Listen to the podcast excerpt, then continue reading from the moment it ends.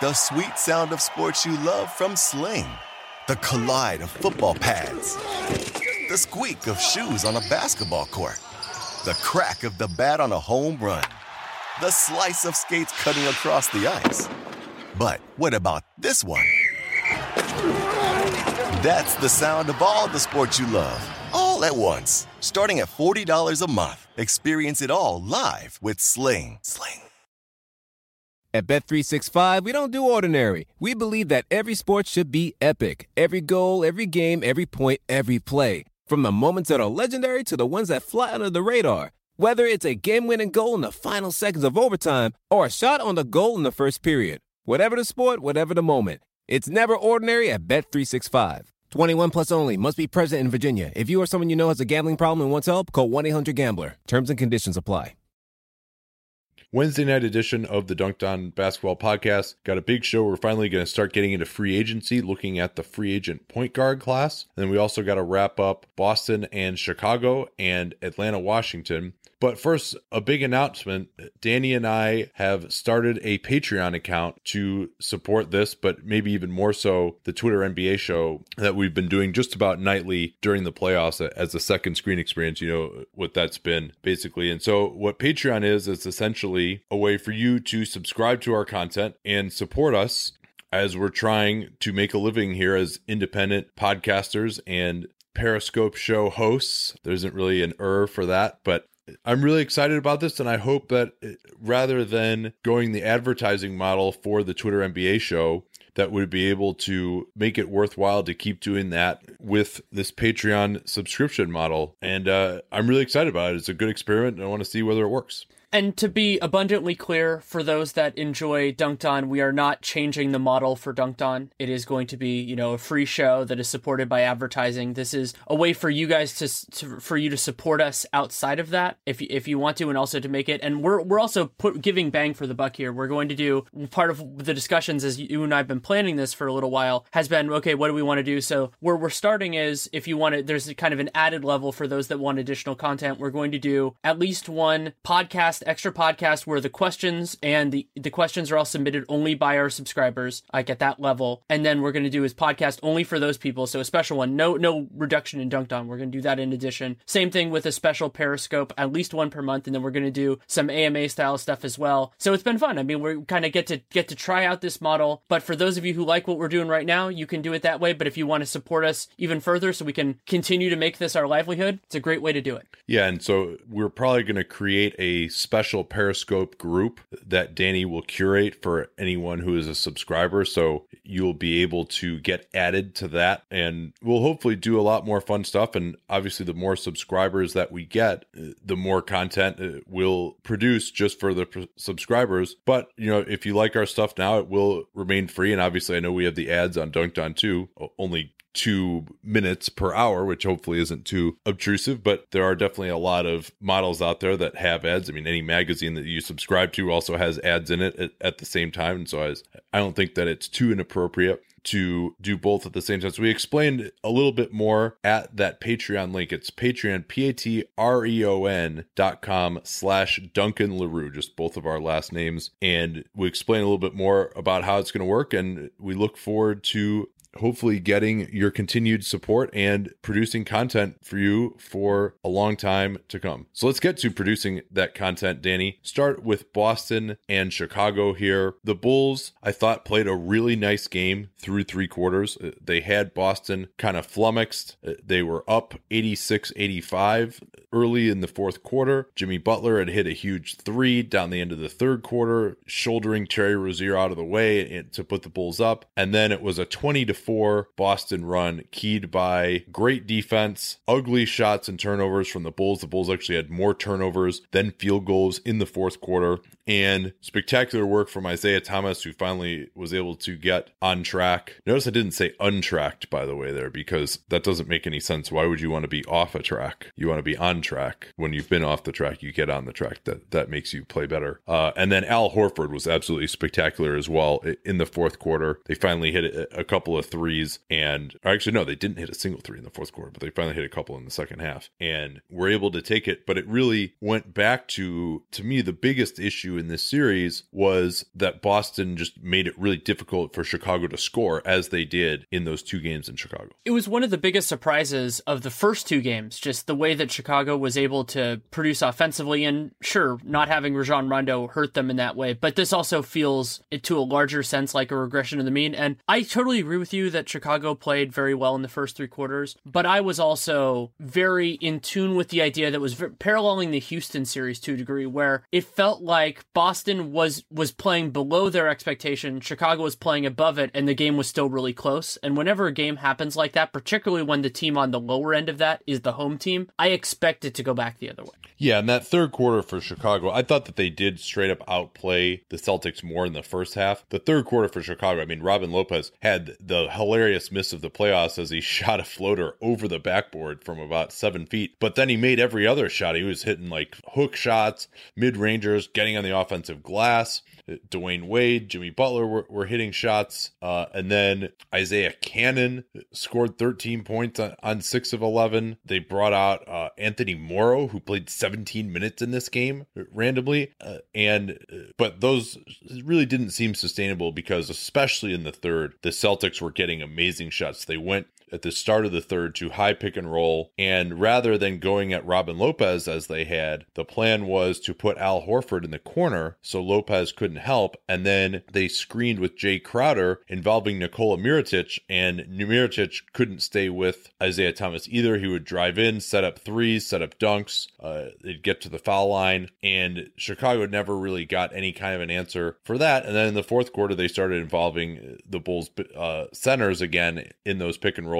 And really, uh, although Thomas did have kind of a nightmare shooting day and went one of ten from three, he was much better in the second half, I thought, whereas he really struggled in the first half. Yeah, I think that's that's a pretty solid kind of overall sense of where this went. I was actually surprised that, so M C W played a little bit in that fourth quarter, that they actually weren't a total disaster there like they were in the first half. That was really the only blemish they had in that first half, was the, the like two and a half minutes he played. Yeah, and I think Hoiberg actually deserves some credit. This is something that came up when I did the, the solo Twitter N B A show of like, hey, is this just Fred Hoiberg like going totally crazy playing Morrow? But I mean, guess what? Carter Williams and Grant, who didn't play at all, were awful. So Morrow at least can make a shot, right? Like, and he scored well. He hit a couple of tough mid-rangers, got to the foul line on, on a pump fake, uh, and at least was spreading the floor, you know, because like, I mean, the Bulls point guards were bad on defense and bad on offense. And so at least Morrow could give them something on offense, and they were able to use Jimmy Butler and Dwyane Wade to initiate a little bit more. And Cannon, I thought, I mean, he played as good as you could ever expect at thirty-six minutes for this guy, uh, after I don't think he had played more than seven since the All-Star break, um and this was Morrow's first meaningful action since early April, um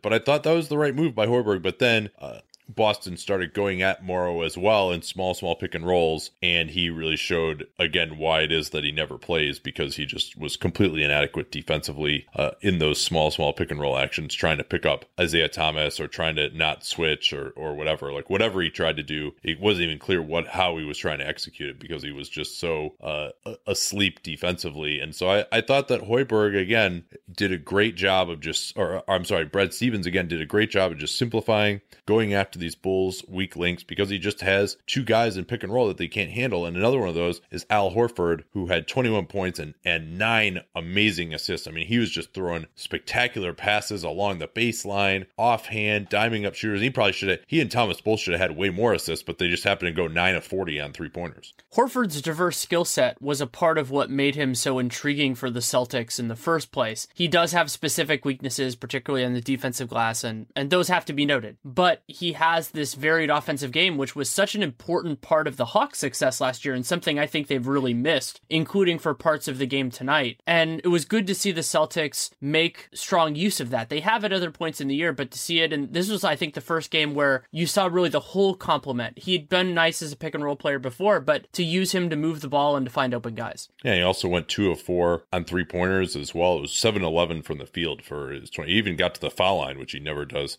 for five attempts. And then we have haven't mentioned the name Avery Bradley yet. I thought he had a great game, had seventeen in the first half as Isaiah was really struggling and they're just trying to keep afloat somehow. I mean, a lot of guys just, you know, couldn't hit a shot. Like Smart was broke today, two out of seven. Crowder went zero for five, two for eleven in total. Gerald Green didn't have the type of performance that he had in game four. He got the Keith Bogans, both halves. They did get something from Kelly Olynyk, who, who was excellent, um, but I thought that Bradley, he also just totally shut down Jimmy Butler. And I thought I liked the matchups that they went to with Crowder guarding Wade and Bradley guarding Butler, and Bradley just tired him out. Like Butler wasn't able to go through Bradley. When he did, they were, had some nice double teams when he really started to get the advantage. And Jimmy Butler, I think he only attempted two shots in the fourth quarter, in large part due to Bradley's efforts. And you can't really blame fatigue as much with Butler because uh, he was only on pace for like forty minutes. You know, a normal playoff load only took fifteen shots, and they didn't have him guarding Isaiah either. You know, he didn't have really anyone that difficult to guard. Uh, he was icing his knee afterwards and, you know, said he'd be fine, but maybe he was struggling there. I saw him limping a little bit in, in game four, but, you know, I think Bradley was just unbelievable. This was the type of performance from Bradley. Again, you know, he didn't do anything as a help defender, and, and that's always got to go on his ledger, but this is the type of performance that makes people say, hey, this guy's got to be all defense, because Jimmy Butler, uh, you know, just was not able to get loose at all in this one. There were also some real highlights. While he didn't have a great game overall, there were some highlights for Terry Rozier, including maybe the first dunk I can remember seeing him make as a professional. Professional. Saw him hit some in college, but doing yeah, that... He's, he's had some. He definitely... That guy can get up. He, and, he can. Um, but maybe we were just happened to be watching different games. So I've definitely seen it from him. Yeah, that's entire. It's entirely possible. And also, they were able to get... I, I would say it was a, a better contribution from, you know, Marcus Smart overall. And, and Olynyk, I think, had a little bit of a better game because this was not the, the prime Gerald Green, whatever that is.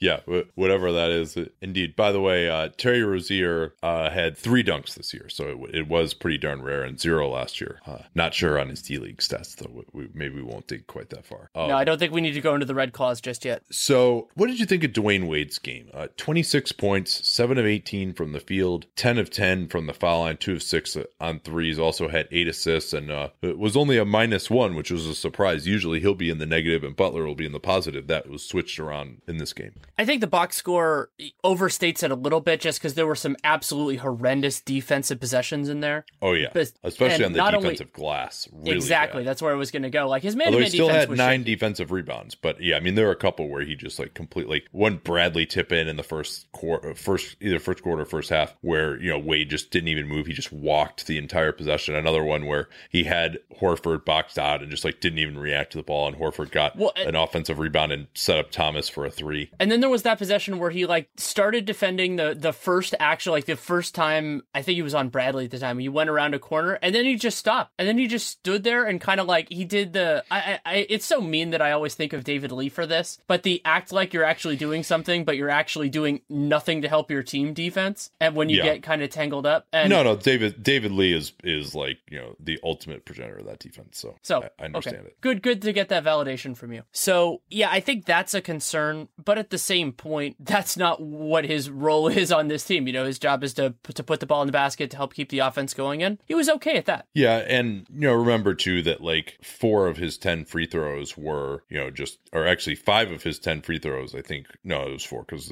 uh, we're just, like, get the guy in the air on, like, a twenty-two-foot jumper and, and get a foul, which, you know, it's hard to say that that's, like, the result of him, like, really playing well in a sustainable way. That's just a mistake by the defense. And he hit a couple of, of threes, but he also took a couple of really bad threes on, like, zero pass possessions in the second half. Um, but, you know, he was about all they had from a creation standpoint. He was basically operating as the point guard. Uh, and then Lopez was fantastic with his fourteen points, four assists, and had three offensive rebounds. But the Bulls overall as a team only had five offensive rebounds. And that was in the guards, Butler, Rondo, like those guys have been part a big part of the Bulls getting killed or the Bulls killing them on the offensive glass in the first two games. Rondo tried to play and then, you know, did a workout and had the, a cast off his arm, but then said, you know, it wasn't really possible because the tip of his thumb is broken, and if it like falls on it or gets hit, you know, they said that there could be severe damage. Maybe he'll try to play again in, in game six, but um Yeah, I mean, the, there's there wasn't that much there for the Bulls other than just, you know, I thought some unsustainable shot making and, you know, performances by guys who, who are a little bit over their head. Uh, Mirotic did nothing in this game. I still think that it would be nice to see him get a little more versatility to his performance, whether it's, you know, on a switch, getting into the post or just pump faking and driving. But, you know, he wasn't really touching the ball except for taking threes. All six of his shots were threes, and he, he was two out of six uh, for only six points. Um, Yeah, I mean, what else do you have to say about this one? How weird was it to see Anthony Morrow take five shots in a game and have none of them be threes? Yeah, yeah. I mean, he he can like kind of work to his spots as sort of like he a can. Chris Middleton just, light sometimes. I mean, it's not it's just not where his bread was buttered. And that, that one where he he drew was it Kelly Olynyk? I think it was Olynyk where he drew him in the drew him in the air and got two free throws was was amusing just because he, it it wasn't something you see him do very often.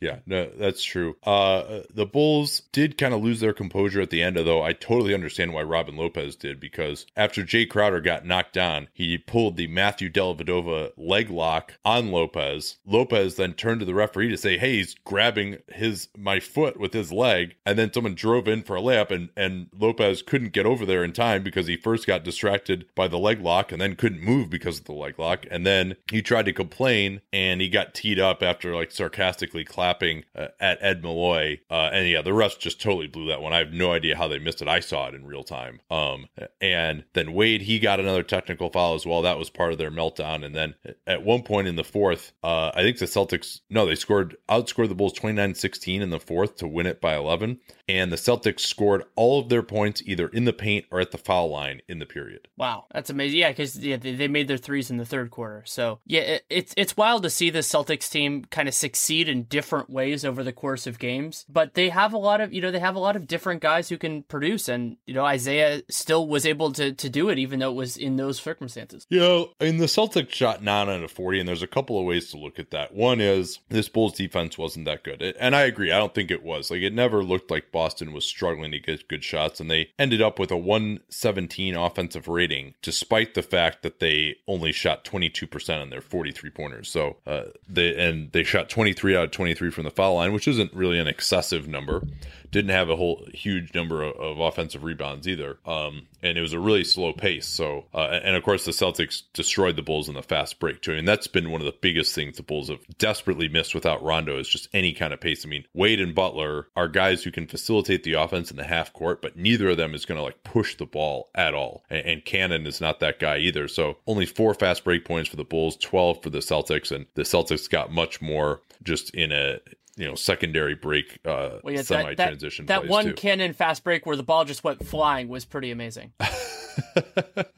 Like all of a sudden it looks, it looks like he's dribbling in for a layup, and then all of a sudden the ball's just gone. I was like, yeah, okay. So, uh, but uh, back to the Celtics three point shooting, you know, giving up forty-three point attempts is not good. Some of them were not great. Some of them were in the late clock. Some of them were kind of contested by guys who are not great shooters. You know, I mean, Bradley is really the only guy you'd look at as like a really reliable three point shooter, except Thomas. But Thomas has totally struggled in this series. He was one for ten, and now for the series, he is eight for thirty-eight. So twenty-one percent on three pointers in the series. So that, that is really bad. Uh, that's the type of shots that he really was huge that he was able to up his volume from there and make those shots. So that's going to need to come around if they're going to have more success against harder opponents later in the playoffs, assuming they can take care of business in these last couple of games.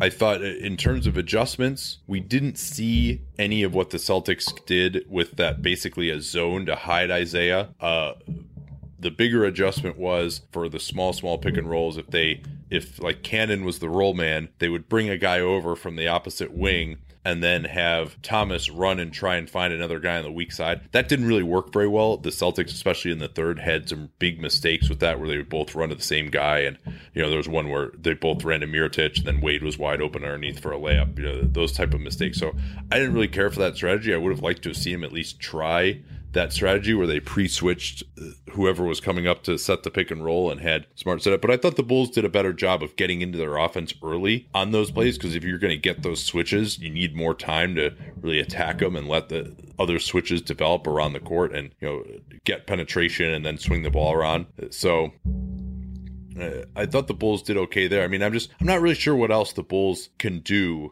at this point. I mean, they don't have an answer still for Isaiah and high pick and roll. They tried trapping him a little bit. Horford destroyed them on those plays. Uh, I mean, I think probably the next thing would be go under uh, on Isaiah and, and see if he can get out of this shooting slump that he's been in from three and see if his confidence is still there and just hope that he's going to miss. I think that's really the only tactic they haven't tried yet. And you normally can't do that on Isaiah because he's deadly out there. But uh, with him kind of cold, maybe I'd give that a shot and see. And they were kind of doing that in the by the time the fourth quarter rolled around. They're pretty deep into the David strategies now at this point, just because they, they're yeah. at a huge talent disadvantage. And something else that I thought was was striking, I don't think we've talked about this yet, but Chicago had more turnovers than made field goals in the fourth quarter. And that is partially yeah, yeah, a testament. Yeah, I did mention that early on, yeah. That That's partially a testament, from what I could tell, to Boston, and some of it was also the Bulls missing a few shots they could have made. Yeah, the Bulls did have sixteen turnovers in a very slow-paced game, only ninety-two possessions. And I mean, I think the other thing for the Bulls is how are they going to get Jimmy Butler free? I mean, with Smart, who I think, you know, he's a, a great one-on-one guy on Wade. Crowder is totally good on Wade. Bradley, the, they can't get him off of Butler. And Butler is not a guy who really works that well off the ball, right? He wants to get the ball. He wants to survey. You want to take some dribble, maybe a pick and roll, maybe an I S O. You know, he'll just kind of post up twenty feet from the basket, turn and try and attack. And uh, Butler's too, or, or uh, Bradley's too good for that. And Bradley, you know, he's able to stick with like Klay Thompson and Steph Curry coming off of screens. Butler, not a guy who really works that well without the ball, other than just the occasional alley-oop. And they also have so little ball handling on the floor that he's got to handle the ball out top a lot too. And that's, you know, that's not where he has the advantage. advantage on Bradley. Bradley has the quickness advantage on him. Uh, so it's really tough to see now, especially without Rondo and without the ability to really run a pick and roll and get much. Uh, and even Horford is really mobile, of like what they can do to get Butler free. I mean, does anything come to mind for you? Not really. I mean, I, I think that they're kind of they're kind of at an impasse here, and it did. I, I give them full credit though. I mean, this was another one where I think it was probably around halftime, maybe late in the second quarter, where I went, the Bulls are like, they have a chance to do this again. I still thought that, you know, things were going to, as I said, regress back to the mean, but I've been impressed with them in this series overall. I've, I I really have been, and I wasn't expecting a feel good story out of the Chicago Bulls in this playoffs. Yeah, I thought they played really about as well as you could hope that they could play in, in this game. Um, to stay in it this long, it was a raucous Boston crowd. Um, and, and I, I expect the Celtics to close it out in game six. I mean, they're obviously on a three-game winning streak. Maybe if Rondo can return and give them something, but, you know, it's hard to imagine that that would be the case. So, uh, then I, I and then in game seven, you know, it's still, it's hard to imagine that this Bulls team could do it. But they they also, you know, have had some times where they've just summoned these crazy efforts. So I'm not willing to completely count them out, but, you know, it looks like they are pretty much at death's door. And, you know, this is one where you feel like Boston's got like a ninety percent chance of winning this series now. Yeah, as they should, as the one seed. Yeah, we forget that sometimes.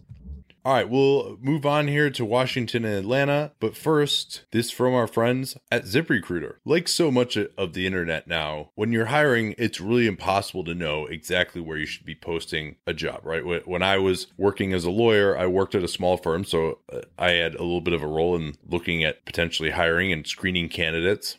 But we didn't really know where to find people. Like every once in a while, we would like post just an ad on Craigslist, and we'd actually get pretty decent candidates there. They're, you know, the Bay Area lawyer magazines. Are you going to go there? Are you going to post on, you know, a more general website? And with ZipRecruiter, they make that a lot easier, because now you don't have to log in to like five different things. You can post your job to one hundred plus job sites, including social media networks like Facebook and Twitter, and do it with a single quick click. A single quick click. That's where I was going with that. ZipRecruiter's website is really, really easy to use. You don't have to juggle emails or calls to your office. You can screen candidates, rate them, and hire the right person, get the right person in for an interview fast.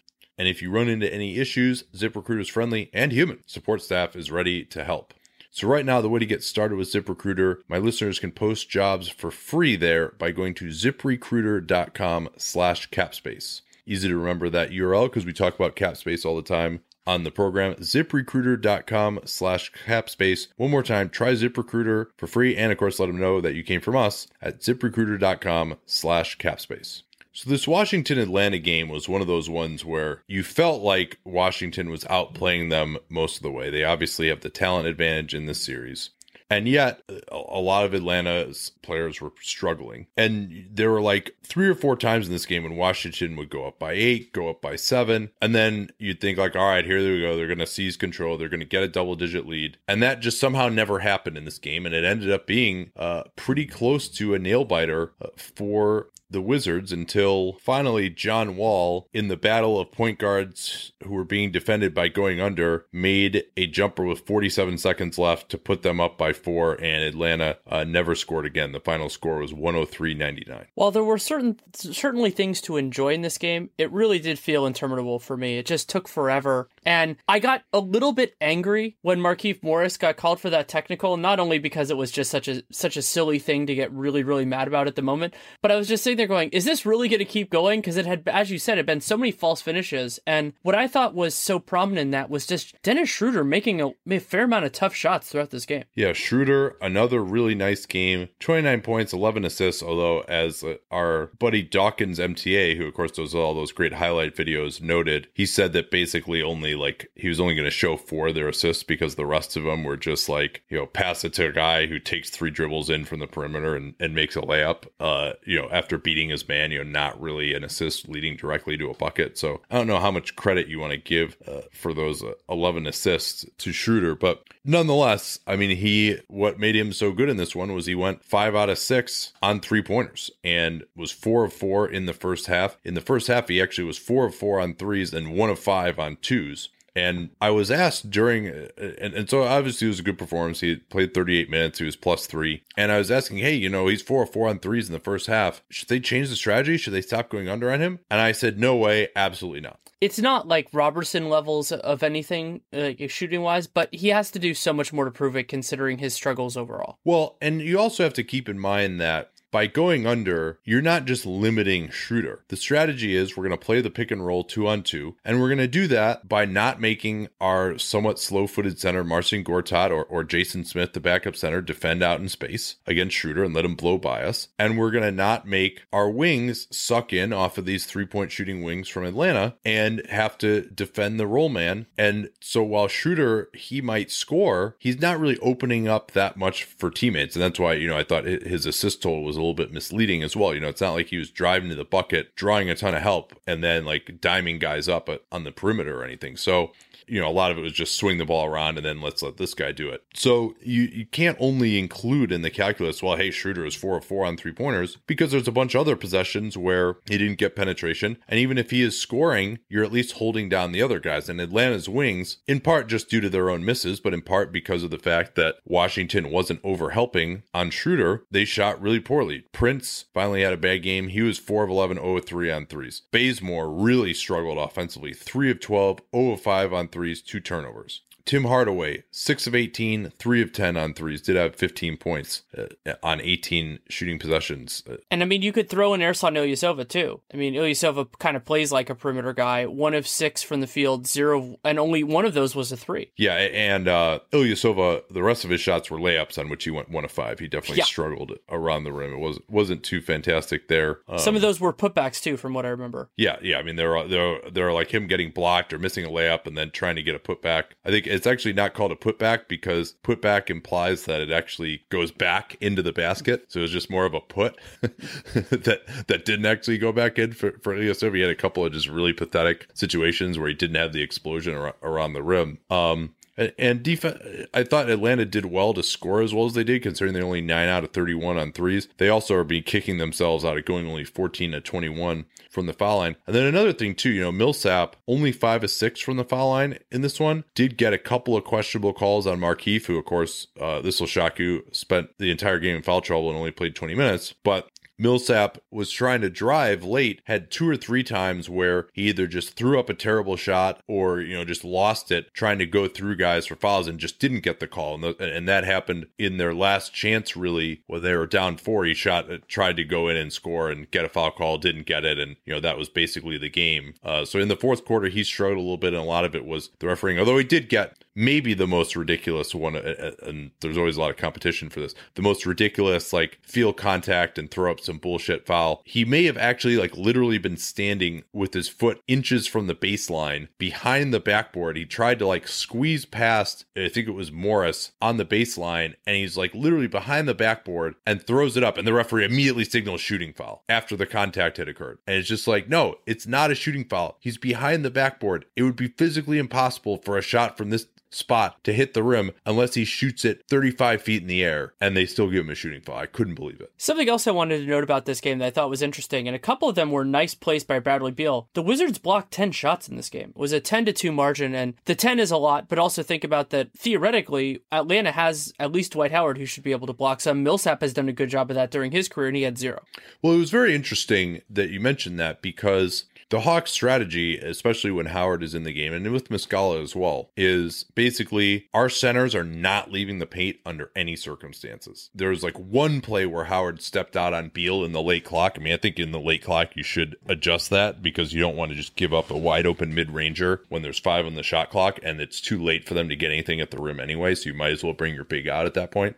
But other than that, Howard just stayed in the lane, and the Wizards only got four shots in the restricted area in the first half, uh, quarter. And And then even down the end, it was just, we were saying it on the Tour N B A show, that they could get whatever they wanted, either in mid-range or even floaters at the dotted line. And Beal started to eat on that, as on his way to twenty-seven points eventually. Uh, what, he went eleven of twenty-two, one of nine on threes, which meant that he, he made ten out of thirteen on twos, and most of those really were plays where he was getting to his sweet spot off a screen. You know, Hardaway was struggling to guard him, and then finally they switched up. Beal actually was guarding Schroeder, and Schroeder was guarding Beal. Uh, and, and while Beal struggled defensively in the first quarter, he really improved, and I thought that he was part of them finally being able to hold down Atlanta a little bit in the fourth quarter when the the teams played to a twenty to twenty tie. I feel like this question is more interesting in this series than in the in the Celtics series, but what did this game teach you about the remaining one or two games left in this series? Well, in some ways, it's just going to be, as I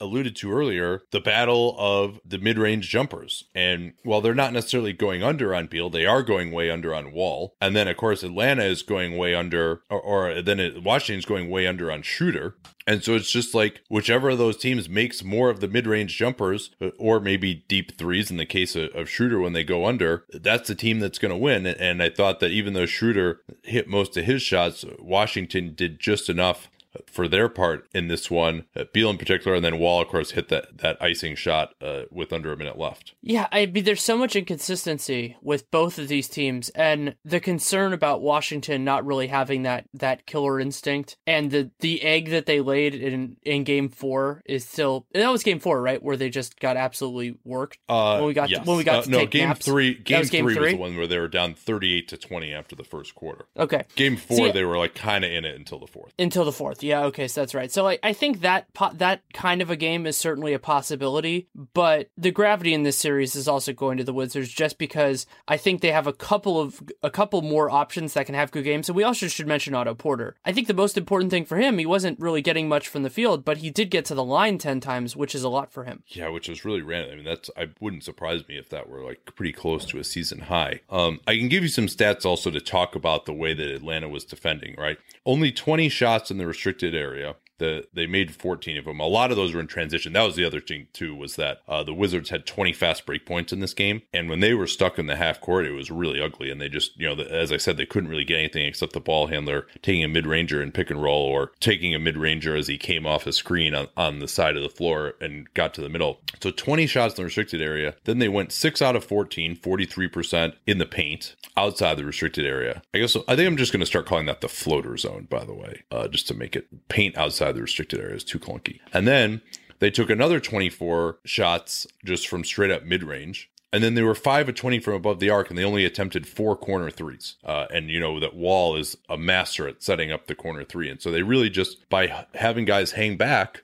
they just weren't providing a ton of openings to Washington. And I, I did think that Bud aired. I would have liked to have seen him go back to Dwight Howard. I thought Howard, even though he's totally immobile and maybe limits their spacing on the offensive end, that he just is enough of a presence. Like, for example, in the first three quarters, I think Gortat didn't score. He maybe had like two free throws in and that was it. And then in the fourth, he was able to get loose. I don't think Howard played a minute in the fourth. And Gortat was able to get loose a little bit more. They had some miscommunications on the perimeter. Guys were finally able to drive in. And so if Howard just hangs out in the restricted area all the time, like Gortat just can't get anything done. So I think I would, uh, Howard only played twenty-eight minutes in this one. He was negative four. He only had five points, but I did think that he, and then the other thing that I thought Howard did well was that while, you know, you can talk about trying to space out with Muscala, I thought that Howard just had like Gortat kind of shook in terms of just like his offensive rebounding and his lob game. And so like Gortat would just get engaged with Howard and like not even come over, and guys like Schroeder were able to, or, or Prince were able to go in for layups. So uh, Howard was a little bit more effective in that re- respect offensively than maybe uh, you would think given what his line was. Um, so yeah, I mean, I, I think for Atlanta though, they're going to need Paul Millsap to be a little bit better than he was. He's got to get to the foul line a little bit more, shoot a little bit better than eight and nineteen. And I, I think their defensive strategy is pretty solid. The, the other thing is they got to just get back, you know, uh, on defense and maybe score a little bit more. When the Wizards really got it rolling uh, at times in the third quarter, early in the third quarter in particular, they really got rolling. And then Markieff got his fourth foul and went out, and Atlanta was able to bring it back right after that. When they really got rolling, it's because they were forcing misses. And then they got like, you know, ten fast break points in a row early in the third quarter. Um, and, and that was huge. So I do think Atlanta can stay in this series. I like them to to win game six at home. This was not remotely a dominating Wizards performance. I think Atlanta actually has outscored the Wizards in this series still. Um, and the Atlanta has had the lone dominating win in this series. So I think we're going to come back for a game seven, and, you know, it might actually be close, uh, even though I think no one will be talking about this as like some amazing series. Yeah, they'll play game seven on N B A T V or maybe on H L N. But, but so you're going to love this. Otto Porter not only set a career high in free throw attempts in this game, he only had had more than seven once in his career before today, and that was in March against Toronto, the whole career. And it's funny, probably the most common question that I've been asked on Twitter N B A Show is, what's gonna what kind of contract is Otto Porter gonna get? Is he gonna get the max? And, you know, I think it's kind of viewed as fait accompli that he's going to, and then it was like, all right, is that gonna be a bad contract? And, you know, I don't think so, because they have no way to replace him, and they have, you know, Kelly Oubre is not ready. uh, I think they would have to match that, or, you know, arrive at something that's pretty darn close to the max. But I'm not sure where Otto Porter can go from here, because defensively, he just doesn't really seem to have the physical talent to be really good. He's got the length, but he's slow of foot. He's not really explosive, and he's not strong. So he really is going to struggle to guard one of the best guys. And you saw there a couple times when Schroeder, he got switched on to Schroeder, and Schroeder just blew by him, right? Like Schroeder is someone that a guy with his length you would hope could kind of play off him a little bit and, you know, keep him in front and then contest it. And uh, Porter wasn't able to do that. Uh, and then offensively, yeah, he's got a really sweet jumper when he's open. He's uh, improved in that respect more than maybe I even thought possible when he was drafted. But he just, like, can't get his shot. You know, I mean, these ten fouls, uh, foul shots were, like, totally random. A lot of them were, I don't even remember, like, how it was that he was getting fouled. But it wasn't like he was, like, you know, going to getting to the basket off the dribble. It was all those kind of fast break type of plays. I've been thinking about the idea of how he gets better from here. I think a lot of it has to be on the defensive end, just because offensively he would have to grow so much as a player to really get there. I think about somebody like Klay Thompson, like you would have to kind of do that. And I believe Porter is older now than Klay was when he really started doing that. But yeah, we'll have to see. Would you rather have him or would you rather have Harrison Barnes? I think I'd rather have Barnes. I, I his you they're different things, and I think I'm if I were the Wizards, I might rather have Porter, but in the abstract I think I'd rather have Barnes because his defense is good, and I think he he showed more off the bounce this year than I expected. Yeah, and Barnes can guard power forwards, which uh, right. uh post up power forwards with Porter is, is way too skinny to do. I mean, neither of them quite has the quickness to really be an elite guy. Um and then Barnes has that I S O game, although he's not really, you know, a great passer or shot blocker or anything. Um and I think I think also Porter is a much better help defender than Barnes is, although Barnes is probably a little better one on one. Um but yeah, that's uh it's It's an interesting call. I mean, Barnes got the max, and though it was only for four years and four point five percent raises, you know, no one is saying that that's really a terrible contract at this point. So maybe, you know, but it's really Barnes, at least you could say, like, all right, you know, he has this pedigree as a scorer. Porter has never really had that. I mean, not that I saw Barnes averaging twenty a game this year coming at all. I'm not going to claim that I did, but it was at least more possible than maybe for someone like Porter. And, and of course, he's got guys on his team who are the main scorers also. Um, anything else you wanted to say on this one before we move on? Well, let me ask you this. You know, we you've been like complaining about this series from an aesthetic standpoint, and I can't believe it's going on so long. Like, why do you find it so abhorrent? The foul draw drawing is a part of it, but also the idea, the idea that I haven't been able to get a real read on it has been very frustrating to me. You know, like the the idea that it just kind of is on that randomness, you know, whether the, those pull-up mid-rangers are going to go in or not. And it's it hasn't, other than game three, it hasn't really been any flourishes. It's just been like a few of those rimming in and rimming out. I, I it's just kind of all that stuff. It's not, it's not as horrendous as some of the other series that we've seen. Like it, that that's a little bit overly overly dramatic on my part, and I apologize for that. But it has, it doesn't have any, you know, other than like the John Wall plays and, and a few things that Schroeder and Millsap have done at, at various moments, it hasn't really had any any sizzle or any intrigue to me. Well, I don't really like watching anyone on Atlanta on offense. Um, even Schroeder, it's just kind of like, all right, you know, they're going to go under and he's going to shoot a jumper, or he's going to just like go as fast as he can and try to beat the help to the backboard and shoot, you know, a pretty artless speed layup.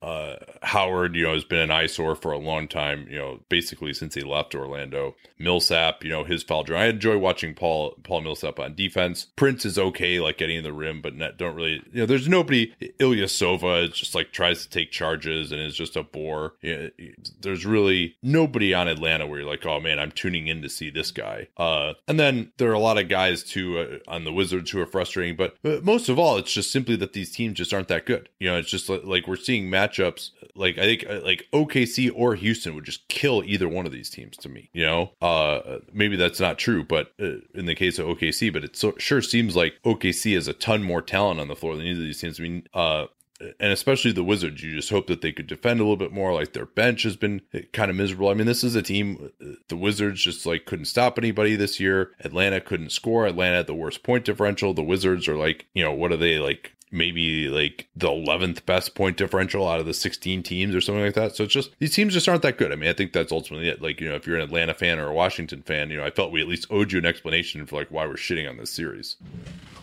I think they know. Well, yeah, and this game, I mean, it started at like six Eastern. That was so, like, because you and I were like getting the Patreon set up, and then it was like two forty-seven. I was like, okay, you know, game will start at four. Like, I'm going to like write our little ditty here about like why uh, we think this is a good model for us. And then you're like, oh, you might want to do that later because this game starts at three. I was like, uh, what?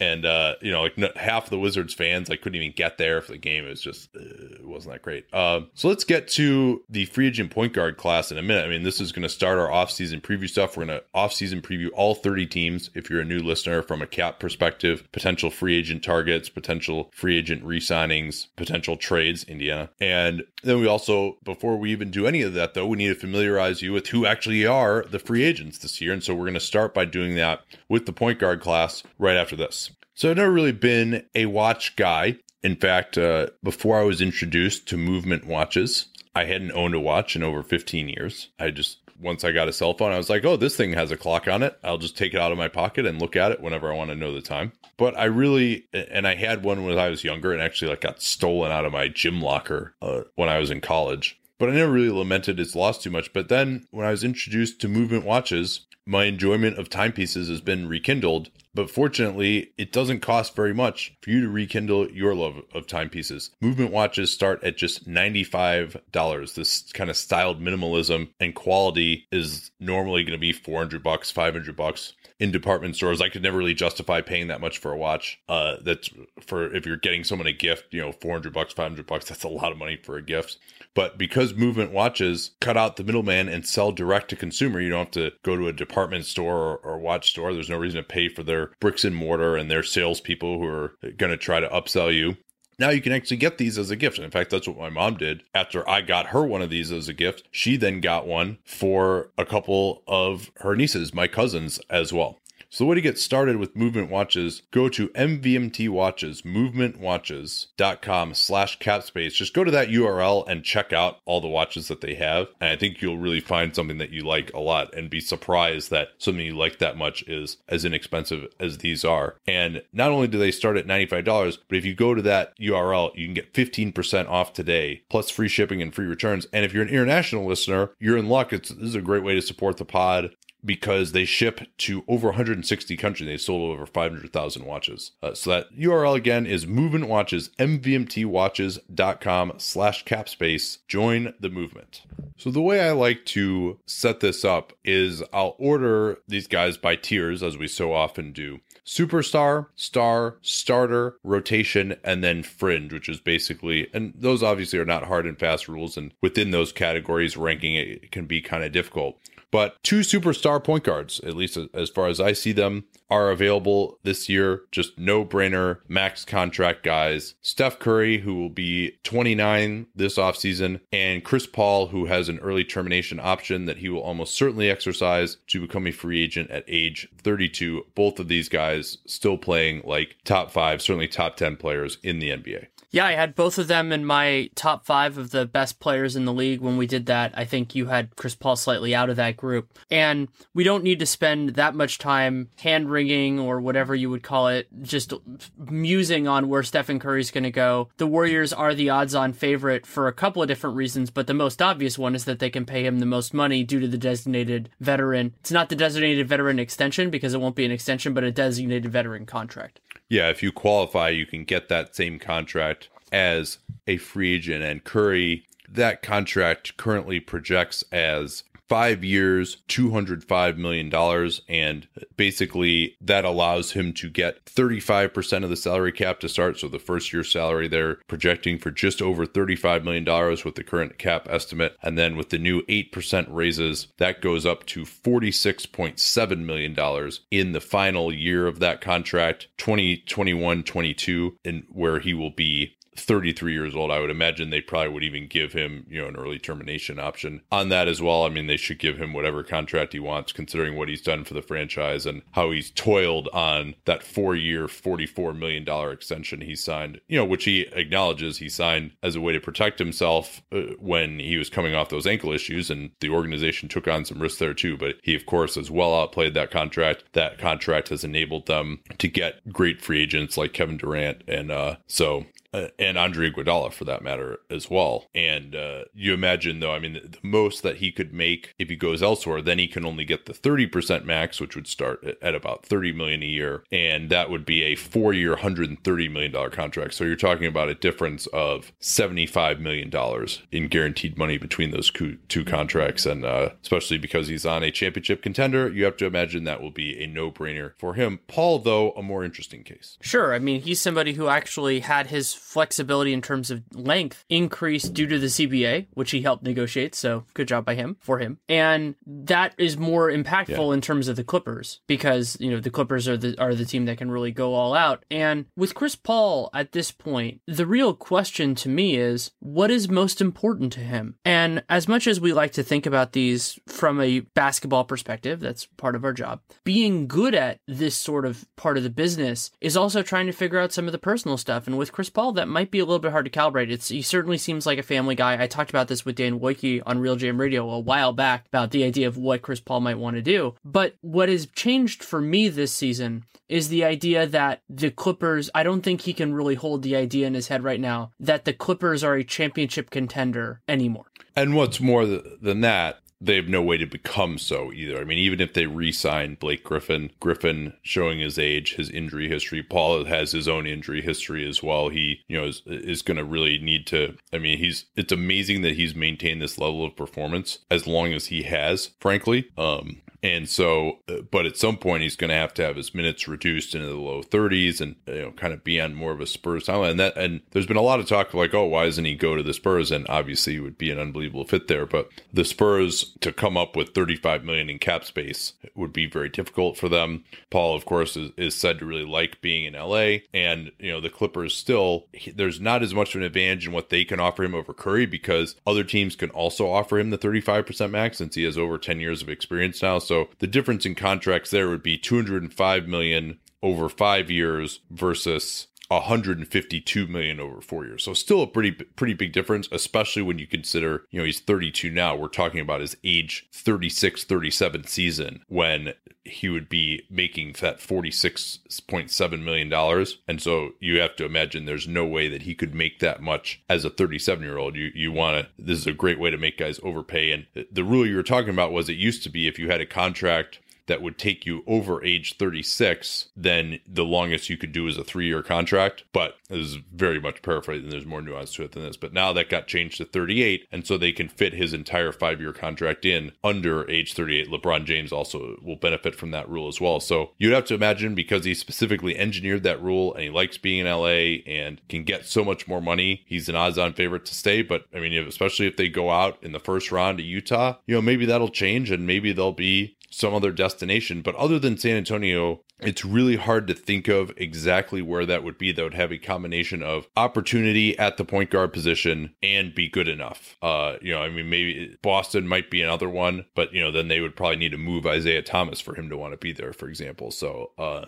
yeah, it, it'll be be very interesting. I mean, but I think it, it seems like he would, is going to return there. I mean, I would say, you know, eighty percent chance he's going to be back there, just even even if we're make the assumption that they're going to lose uh, on Friday to the Jazz. And I don't see Paul at this point taking a massive pay cut, especially because there isn't a team where he could do that and then they would all of a sudden open up space. Like if he went to Cleveland or he went, you know, wherever like that, none of those teams are, are just kind of sitting on a pile and basically saying, oh, well, if you wait for one year, then we can then we can cash you out. That's not the way this works anymore. There isn't a team that is in that circumstance unless he, you know, really wanted. So so he, he's going to have to make a very well, maybe, real sacrifice. San Antonio might be might be the only one, actually, because maybe, uh, maybe, you know, if they were to lose Aldridge and, and Danny Green and Tony Parker expires after this year, you know, the, San Antonio is going to have a lot of flexibility next summer. But uh, yeah, I mean, I, I agree with you. Let, let's move on here to this is a great another guy. To, yeah, yeah. Yeah, well, so well, we oh, still already got the star category, and that's uh, Kyle Lowry, who, if you just look at what he's done in the regular season and some of the advanced metrics, he's really like, you know, just, uh, I mean, he's not as good of a player as Curry and Paul, but he has, you know, been close to a top ten player in the N B A the last two or three years, if you look at what he's done when he's actually been on the floor. But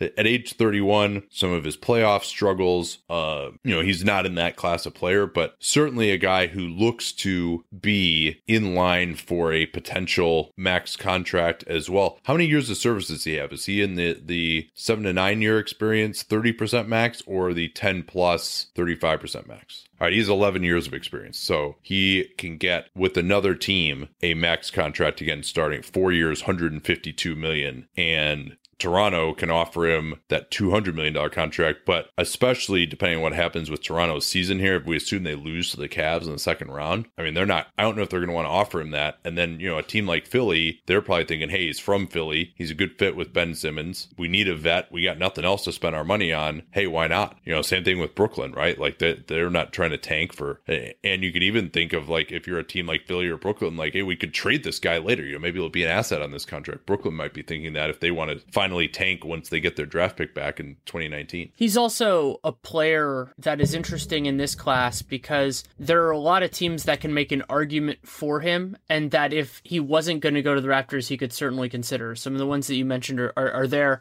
Like, I think Gordon Hayward is going to probably have a narrower pool of suitors, not because he's a, a bad player in any way, but just because he's going to probably narrow that himself. If Lowry opens it up, I think he's going to open it way up. And remember, he it sounded like he was interested in Miami last time around, and then you end up going back to Toronto. Yeah, I don't see that happening though, because they already have Dragic. Oh no, no, cheaper. I was just saying in the idea of a wandering eye, not in terms of the idea yeah. of him him going to Miami this time. Yeah, and you have to imagine that the Knicks, they might try to figure out a way to make some space for him as well. Uh, I would see Philly obviously as a potential suitor, Brooklyn, but I mean even some of those teams, like getting to thirty-five million dollars, and of course Sacramento, I'm sure would just offer him a max contract immediately. But those are really the only teams that have a need at point guard, and maybe Minnesota. Minnesota might be another one actually, but you know, they're I think they're more looking to, for something on the wing. But these teams actually, the Lakers would be another one, and I don't see them trying to do it, especially if the, and a lot of this also, by the way, I mean, for Philly, for example, what if they get the number one pick, you know, now, and they're going to draft Markelle Fultz? Now, are you going to sign Kyle Lowry? Maybe not. So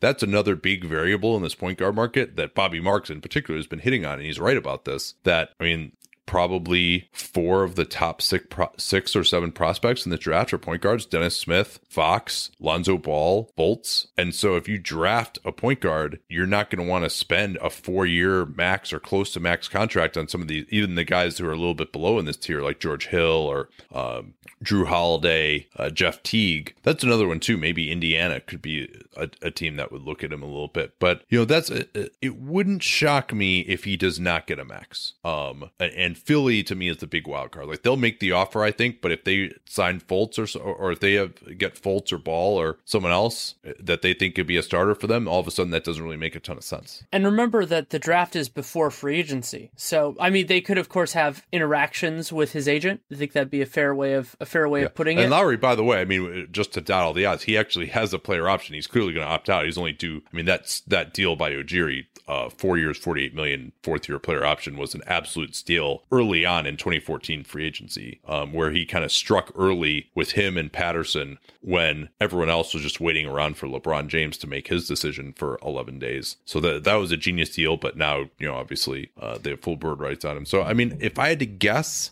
And again, we don't know how their season is going to end. I mean, I could see him going back to Toronto on something like, you know, a three-year max deal with like a slight non-guarantee on the fourth year or something like that. I mean, that's my prediction. But it really, the draft is such a wild card with this. I think that if I were to if I were to say it, I think my prediction is that it the contract is going to look a lot like what a three plus one would be with another team with a fifth year yeah. on, on it. So basically with that structure, I think that's going to be kind of yeah. the ground. I mean, I mean and at thirty-one, I, that's going to get ugly though, man. I mean, oh, it's a, a lot of horrible. These are going to get ugly. Yeah. But the other thing that Toronto can do, and I you could argue that this would be really short-sighted, is that they could go with that structure, but actually backload it heavier by just, you know, using the annual raises. And that would lower their luxury tax bill in the twenty seventeen eighteen season, which would be nice, but it would make it even worse in the later seasons. But that that, that might be a trade-off that they're willing to take on. Let's play a little game here. Uh, so we've got, let's say Paul and Curry stay put. I think that looks pretty likely, right? So then you've got Lowry, Teague, Jrue, George Hill are really probably the other guys where you're like, all right, we signed this guy. We feel good about having a starter at this position for next year. Well, after you get below that, we'll get to those guys, obviously. Um, so that's really four guys, right? How many slots are there really going to be for potential max free agent point guards? I mean, they're, they're, they're incumbent teams, although if Hill were to leave Utah, unless Hayward leaves also, like U- Utah wouldn't be able to replace him. Um, So, so there's, and the same thing is true with Jrue. I, th- I believe the same thing is true with Jrue in New Orleans. Yeah, New Orleans, because Jrue is a pretty small cap hold. If they lose Jrue, they could get to about fifteen million in space, and then they would have to open open up a little bit more space than that, maybe by moving someone or or, or whatever. Uh, but yeah, I mean, they they, w- they wouldn't have anywhere close to max space unless they really like were able to just dump somebody. Uh, you know, maybe they we could see them stretching Ashik at this point. Um. To try to get to some more space if they lose Jrue and they're just desperate to try and get somebody in. Um, but that's, you know, it, New Orleans very likely would not be able to offer the contract other than to Jrue because they have his bird rights to any of the other guys. Uh, Let's see. Who else is out there that needs a point guard? Chicago? Yeah, that's one that we haven't thought about. But uh, but Chicago really seems kind of committed to this idea of waiting until twenty eighteen free agency when they can get more bang for their buck. And if they hold on to Rondo and Wade, they're not going to have any space at all. Uh, if they move on from Rondo and move on from Mirotic, they could get up to about thirty million dollars and they hold on to Wade. If they move on from Mirotic, Rondo, and Wade, now they're at like fifty million dollars. Um, but hard to imagine Wade opting out. You know, I mean, who's going to give him a better deal in a better place than uh Chicago unless he decides he just wants to go, you know, the like take a five million dollar deal in Cleveland type of thing. And it doesn't seem like that's really where he is at this point in his life. And he's, you know, he's got his kids in school in Chicago and all that stuff. So, uh, you know, it seems more likely to me that he would opt in. So, you know, n- not uh, maybe Chicago, but, you know, good chance that maybe not. Um, Denver, they don't need a point guard. Cleveland, Dallas, not going to have any room. Golden State, not going to have any room. Houston, maybe could be interested in a player like that, but I think they're going to want more on the wing. They're going to need to maybe get supplement their big man depth. They, they but they need some more wings who can actually play some defense with Trevor Ariza about to be a free agent. So I think they'll be more concentrating there. Indiana, if they lose Teague, you know, all, all these guys incumbent teams. Indiana, if they lose Teague, could get to, you know, about twenty million. And, and actually they dumped Stuckey as well. So, so Indiana would be able to get max space if they lose Teague. So that's another one. So we basically got like New Orleans, Indiana right now, maybe Chicago, and, and we'll try and go a little quicker with it. The Lakers, I don't see them in that market. I don't necessarily see Minnesota in that market. Miami has a point guard already. And you know what's so amazing? Th- the team yeah. that we haven't mentioned that certainly could use a point guard, Orlando, but they they can't clear enough space because of all the crappy money on their books. Yeah, that's true too. I mean, maybe they'll make a trade and get there. Um, yeah, if they dumped Vooch, they could get pretty close. Yeah. And there's Philly, Phoenix, but then remember, you know, Orlando, Philly, Phoenix, Sacramento obviously is one that is desperately going to need a point guard. Uh, but Sacramento might draft a point guard too. I mean, if you look at like if the lottery gets distributed wrong, you could see what some of these guys like a little bit more out in the cold maybe than we're expecting. Uh, it, it remains to be seen how that goes, and you know, once we find out how the lottery goes, and uh, we'll have a little bit better of an idea of this. So, but we're probably taking a little bit too long here. We can get into this more when we do the individual teams, but.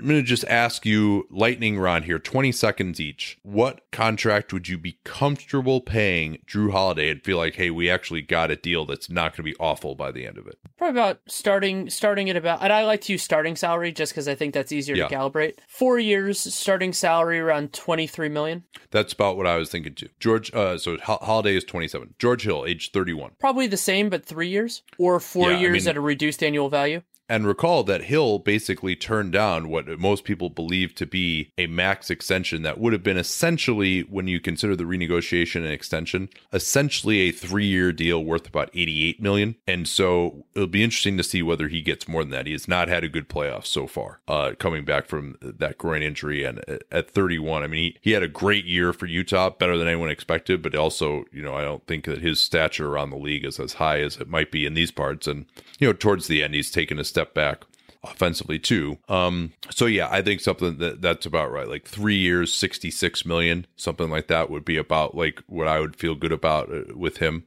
You know, kind of average, average starter money for three years with the idea that he's going to decline. Uh, Jeff Teague, age twenty-nine. Four years, sixteen start, or three years, eighteen start. Yeah, that's that seems about right too. I mean, and even that, you know, if you still think of an average starter as maybe, you know, a sixteen, seventeen million dollars a year player, no way Jeff Teague is an average starter in three years. He's probably nope. even average starter now if you squint hard. So, all right, that's interesting. Now, we'll see whether those guys actually get more than that or not, I imagine. Well, and, and remember, will, but... the nature of the auction process is there are two different things. One is... Yeah. It only takes one asshole is, o- is, is number one. It yeah. only takes one, and the idea that they that agents are good at, you know, pit, pitting like one or two teams just re- really against each other to, to push it up in that way. And and I I, th- I think that we could very well see all of those guys get more than we than we just said, because somebody's going to value them higher than more highly than we do. Okay, so here I have... rotation. I think the head of, and that's a guy who, you know, maybe can start for you in a pinch, but you know, you're probably not feeling like, hey, we're signing this guy and you know, he's going to be our starter for sure for the next three years. So I think there's two guys I see really at the head of that. That's Patty Mills at twenty-nine and Darren Collison at twenty-nine. Both those guys can certainly start in a pinch. I define rota- rotation a little bit differently. To me, a rotation guy, the minimum, the, the, I agree with you on the ceiling. The floor to me is a guy who I don't have any doubt that they deserve N B A minutes. So like, I think that's kind of the diff- where the dividing line is for yeah. some of these guys.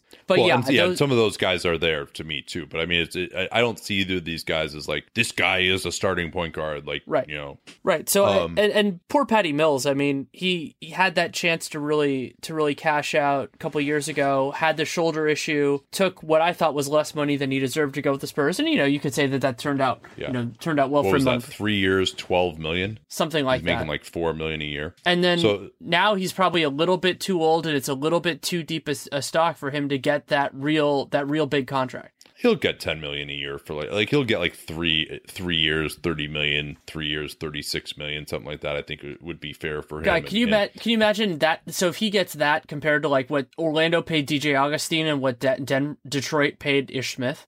Yeah, well, I mean, who knows whether Mills will be as good outside of San Antonio. I think he'll actually will translate reasonably well. Um, Well, and Mills but, is, you know, Mills who... would do really well if they can find a system with this, with a guy who's kind of ball dominant that plays next to him. Like, he can play on and off in a way that a lot of these other guys cannot. Right. And I think he would be a very nice fit in Philly, for example, depending on, on what happens there. He'd be a great uh, fit in Utah if George Hill left. Yeah, that, that's a good one, too. Uh, but... For San Antonio, it'll be a very interesting calculation because they'll have his full bird rights. His cap hold is pretty small, but they are unlikely to have much in the way of cap space. So no opportunity cost to just signing him to enough to keep him this year. But then if they want to get into free agency in the summer of twenty eighteen, when Aldridge can be a free agent and Danny Green and Parker comes off the books and Gasol, who's likely to opt in for next year, comes off the books. Now, maybe you don't want to take on money past twenty eighteen. So what, what do you do there when he gets bigger offers elsewhere? Because then it, again, San Antonio, he's a valuable piece. So they're going to be able to replace him. Parker is on his last legs. They need somebody else there. He's been, he's really important for them. He's almost a, a bellwether. So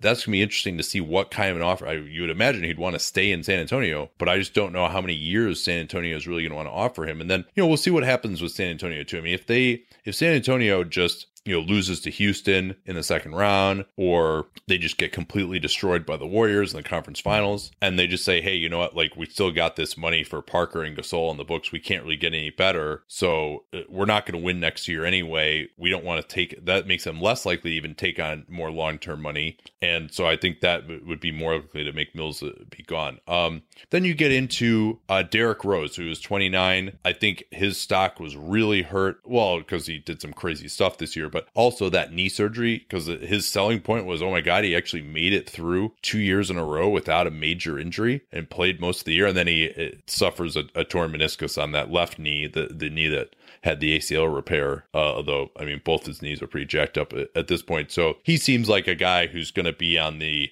Rajon Rondo career path. uh I could totally see him ending up in Sacramento on like a one-year deal with like a second year, you know, partial nine guarantee or something like that. Uh, who else um sticks out to you on this list? I mean, we've got Sean Livingston, who is almost like not even really a point guard anymore. Like, he can't really run pick and roll. He, he can bring the ball up and get into the post and defend a little bit, but, you know, he's kind of limited really to playing like twenty minutes a game. So he, now we're getting into really like pure backup types. Darren Williams at at thirty-three, and then you you know you got like Brandon Jennings, Ty Lawson, twenty-seven and twenty-nine respectively. I think that's kind of a uh, the last of the tiers of guys that you're like, okay, this guy is at least, you know, a decent backup that we can feel good about, and then you kind of get down into the more lower end backup fringy type of guys. The most shocking thing about this point guard class, it's it's strong at the top, very strong at the top. I mean, the best position, if we're if we're breaking it down into single positions, the best one there. Power forward is strong too. There are basic Basically zero flyer guys that are going to be available really on the restricted market or the unrestricted market. I mean, so you I have... got one for you. Okay. Tyler Ennis, the Kevin Pelton special guy on a terrible team who was young and everyone gave up on and actually randomly played pretty well. I saw a little bit of Lakers down the end, not as much probably as a lot of people uh, when a lot of people are named Kevin Pelton, but uh, he actually really improved his defense, I thought, and was actually like hitting shots a little bit, and he will be an unrestricted free agent because the Rockets declined his uh, fourth year option. The Lakers, the most that they can offer him is going to be like, you know, three million bucks.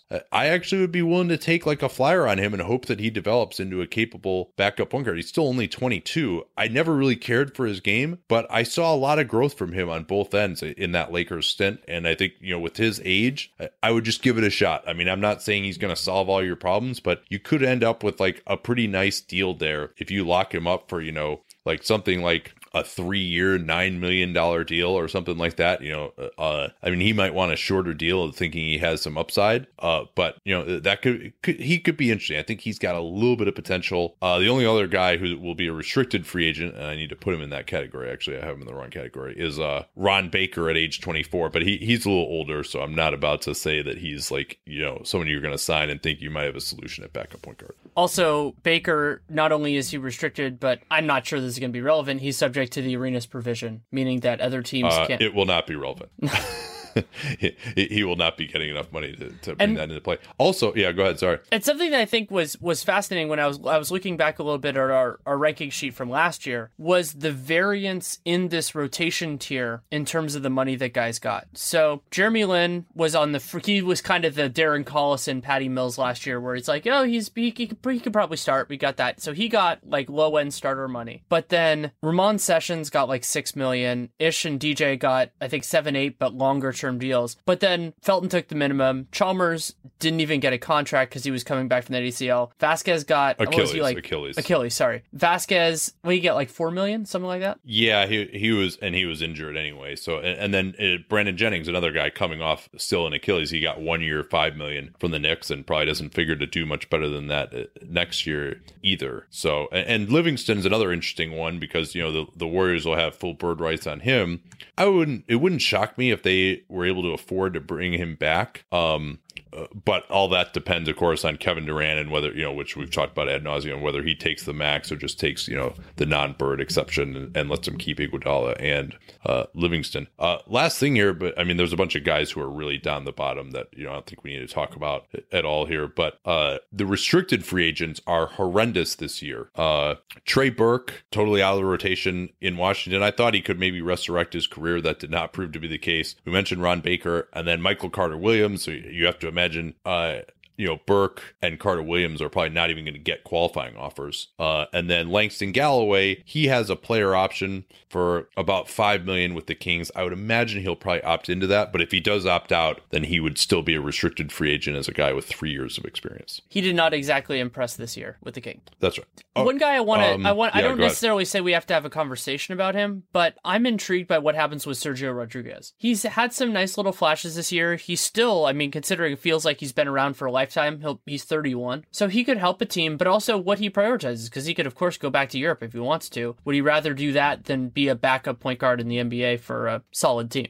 Yeah, Rodriguez made uh was on a one-year eight million dollar deal this year, and he actually ended up shooting better on three-pointers than I thought. He shot thirty-seven percent on threes, which it seemed like earlier in the year he just could not make a three. He's totally powerless inside the arc, but still a guy who can pass, and he played sixty-eight games but struggled with some hamstring injuries, as all Spanish point guards must. Uh, but yeah, it'll be interesting to see. I mean, I, I, if he goes back to like a Real Madrid where he's been, you know, how much do they want him? Um, and how much can they pay him versus versus here? I mean, you know, I, I would take like a one one year four million dollar deal for him. You know, I'd probably rather have him than Ramon Sessions, who actually has a team option, but after he had surgery and he's thirty-one, you would imagine that that might get declined. That's for six million, so he he might be out on the market again. But yeah, I mean, nobody too sexy down the end of, of that list. I mean, Ennis is the only guy I look at well, as like, one, hey, this guy I actually mention, has some upside. And you know these guys better than I do. Is this could be a great year for teams that are interested in European point guards. So whether that be yeah, the more, a lot of buzz st- around Teodosic this year. Yeah, um, and Sir, if, I, I don't know what Sergio Yule's contract situation is. The Rockets still have right of first refusal on him, but yeah, I mean, yeah, he was a second round pick, so he's not a yeah. free agent. So I didn't right. really. But and then uh, Nando DiColo as well. I think he.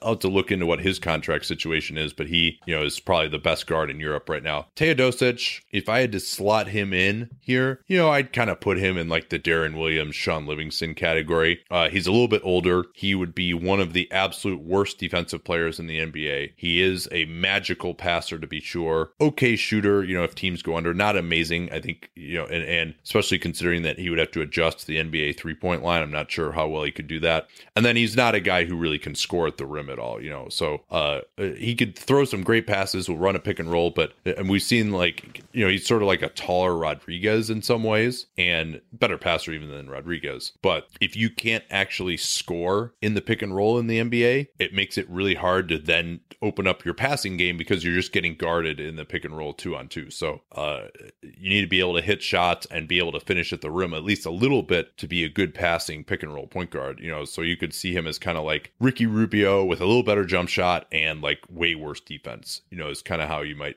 picture him. And so that, I, I definitely don't think he could be a starting player, but you know, maybe he'll get starting starter money for a year or two in a place like Sacramento to just come over and like kind of be fun and, you know, get get a chance in the N B A. But if he were in his mid-twenties, I'd feel better about it, but he's really kind of in his late twenties. And I, that happens to a lot of European guys. I wish they w- would be able to find a way to come over here at like twenty-five or twenty-six, but it just doesn't seem to happen that way. I was trying to think of a team where Teodosic would be interesting, but I think part of what needs to happen there is just see who gets, you know, who gets a young point guard, who gets into those fits, because I think you like him best as a, I would love to see him actually most as a straight backup on a legitimately good team. I don't think he's going to be like great in the playoffs, yeah. but, I but think he, he's fun. a very prideful player too. So, you know, I, I, I think that there may not be a team that's willing to offer him as big of a role as he hosts, but there's so much more money in the N B A now than Europe too, that that could end up being a big factor, you know, where if the, I mean, Rodriguez, that's why he came over, right? Like, a, you know, eight one year, eight million. You know, you're not getting that in Europe anymore. Like, if Jrue um, left, would New Orleans make sense? Yeah, I mean, it, or anywhere really where they just don't have like a great pick and roll point guard, but uh, when they just need someone who can run a pick and roll, and they've got some other. Uh, yeah, I think I think it would make sense for sure. But uh, they're if they need someone who can handle the ball and just set up those guys, Davis and Cousins. Um, all right, this is going on way too long here, but it was fun I was, to start really thinking about free agency. It, in this way, and uh, we're gonna have a ton more free agency content, obviously, which uh, of course culminates in our, our uh, mock off season, and then, you know, reviews of every single signing that happens in the off season as well. So stay tuned for all that. Thanks so much for listening. Movement Watches is one of our sponsors today. M V M T watches dot com slash capspace gets you fifteen percent off your order, and also a great way for international listeners to support the podcast because they ship out there. And then ZipRecruiter, you can post jobs for free at zip recruiter dot com slash capspace. Talk to you all tomorrow night. Till then. At Bet three sixty-five, we don't do ordinary. We believe that every sport should be epic. Every basket, every game, every point, every play. From the moments that are legendary to the ones that fly under the radar. Whether it's a three-pointer at the buzzer to tie the game or a player that goes two for two at the foul line. Whatever the sport, whatever the moment. It's never ordinary at Bet three sixty-five. twenty-one plus only. Must be present in Virginia. If you or someone you know has a gambling problem and wants help, call one eight hundred gambler. Terms and conditions apply.